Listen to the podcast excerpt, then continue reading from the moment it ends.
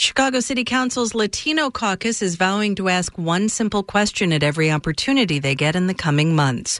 How are Latinos benefiting from any initiative aldermen are asked to approve? The promise comes as the council's caucuses gear up for some major battles over annual budgeting and representation in City Hall, and it's bolstered by new census data that show Latinos are Chicago's second largest racial demographic. WBEZ's Mariah Woelfel reports. I want to bring you to a recent virtual meeting of the city's aviation all, all committee. Also, so our first, excuse me, Amber, are yeah. you able to expand? This Aviation screen? department official Amber Ritter is asking aldermen to approve a new contract that'll bring high-end vending machines to O'Hare Airport.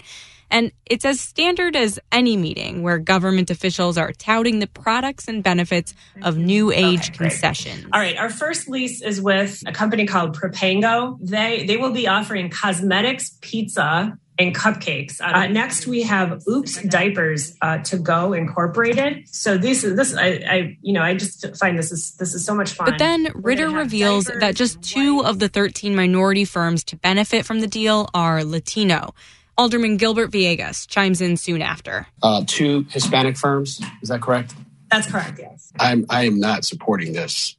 I mean, this is this is uh, this is abysmal. These numbers for me. Afterwards, Villegas said that the meeting was just the straw that broke the camel's back, saying he feels Latinos are underrepresented in numerous spaces in Chicago. It's not so much about the contracts. It's it, it has to it, it starts with the lack of Latino commissioners within this administration, the lack of Latinos within the workforce. And I've talked to my colleagues within the Latino caucus, and they feel the same way. In the week following, Latino caucus members pushed the issue of representation in city run programs or on boards at numerous committee meetings. Here's Alderman Raymond Lopez at a committee meeting to reappoint three members to a public housing board of commissioners. Can anyone answer me how many Latinos are on the CHA board?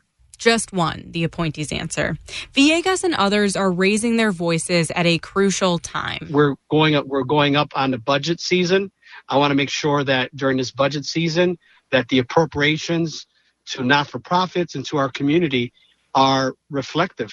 That's all I'm asking for. I'm not asking for everything. I'm just asking for um, our, our fair share in dollars. And for the Latino caucus, that means COVID 19 relief money is spent on residents, including those who are undocumented, and goes to organizations that fight for causes like immigration reform.